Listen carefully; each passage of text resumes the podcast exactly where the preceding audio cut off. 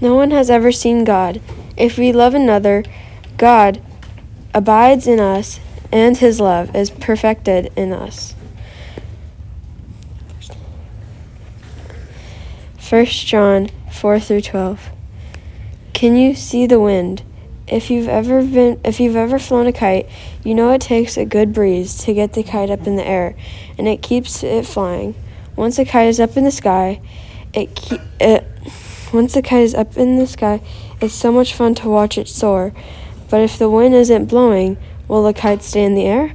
No, without the wind, it is impossible to fly a kite.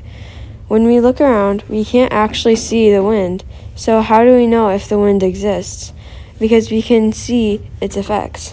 When the wind is blowing, you can feel it on your face. As it blows through the air, you can also see things such as leaves and branches and flags moving around.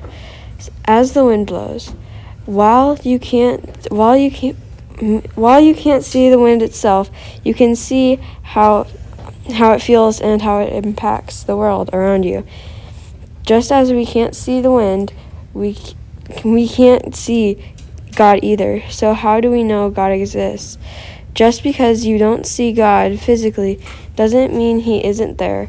You can see the impact of His presence in the lives of His people as they love you and care for one another. My Devotions by Heath Lewis.